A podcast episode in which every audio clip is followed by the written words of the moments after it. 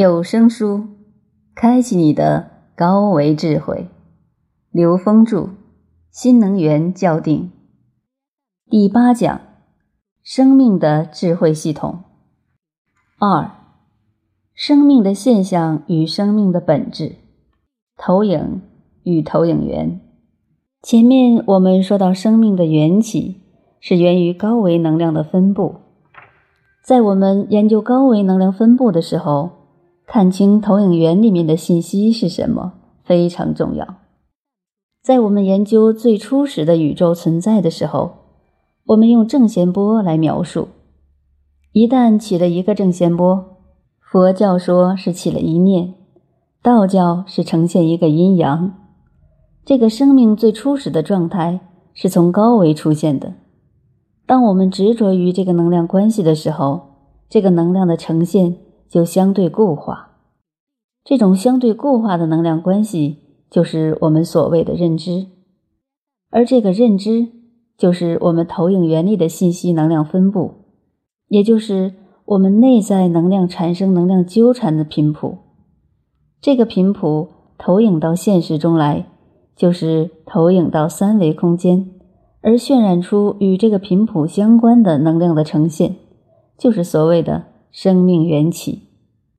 所以我们说，一切生命之缘起全部来源于高维认知或者相关的认知。也就是说，我们的认知在什么样的层次，我们就将投影出什么样的世界，就将看到什么样的现实。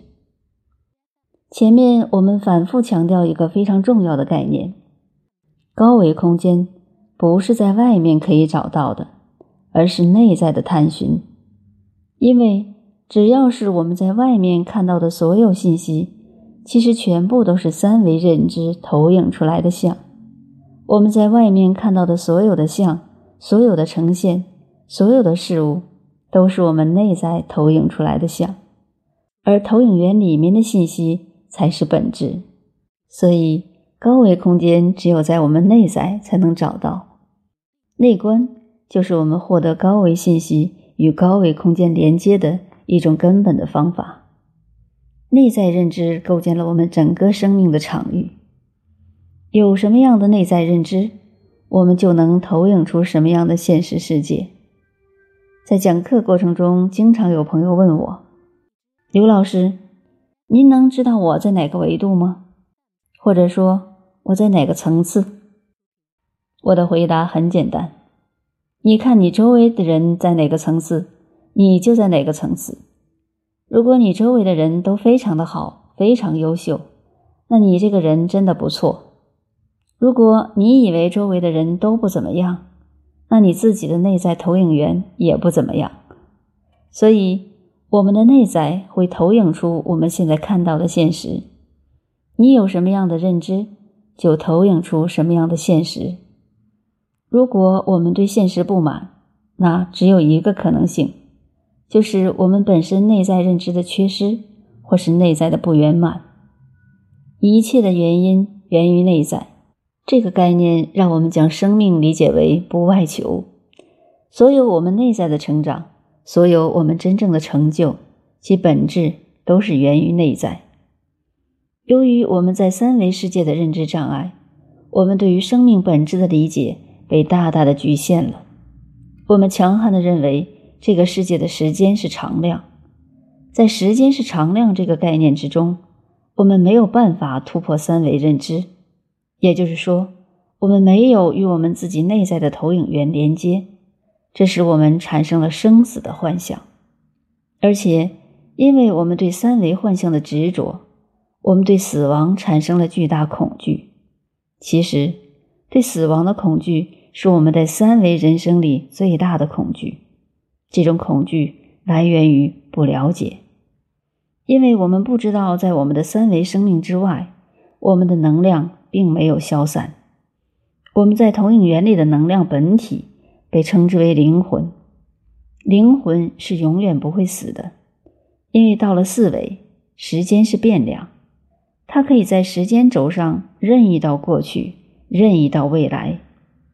投影源才是生命来源的本质，当我们真正知道这件事情时，我们才能够真正的超越对死亡的恐惧。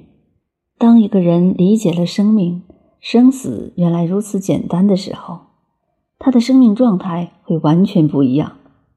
在他觉悟的那一刻，就活出了生命真正的价值，或者说，他就有可能活出生命的真正价值。如果他带着对生命的恐惧、对死亡的恐惧，他在生命中的所有行为都会大打折扣。这是因为他永远会惧怕生命结束的那一刻，他不知道生命的本质是不会结束的。而生命的现象就像我们经历的一场考试一样，最终总是要交卷的。不理解生命本质的人，在拼命地希望延长生命时间的长度，而往往忽视生命的质量。其实有些人生命长度可能挺长，但他有很长一段时间是躺在病床上，饱受病痛折磨。在这种状态下，如果没有真正觉悟，他的能量就会持续下降。这种状态叫生不如死。如果一个人的生命在生不如死的状态下持续，他的意识能量也会急剧下降，这跟生命本质的意义正好相违背，所以这部分生命的长度是毫无意义的。真正通透领悟生命的人，他的生命时间不一定很长，就像在考场上，有些学生是可以提前交卷的。所以说，投影与投影源决定了我们的生命现象。当我们真正了解到这一点的时候，所有的一切都取决于我们如何处理投影原理的信息，如何处理我们在投影原理的认知。这些认知，佛家管它叫业，基督教管它叫原罪。所有投影原理的信息都是认知，所有的认知其实都是障碍，都是跟我们内在具足圆满智慧连接的障碍。而这些障碍会在我们的生命中呈现出来，投影出来。所以我们在生命中遇到的一切，都是我们觉察内在障碍的机缘。佛家说，烦恼即菩提。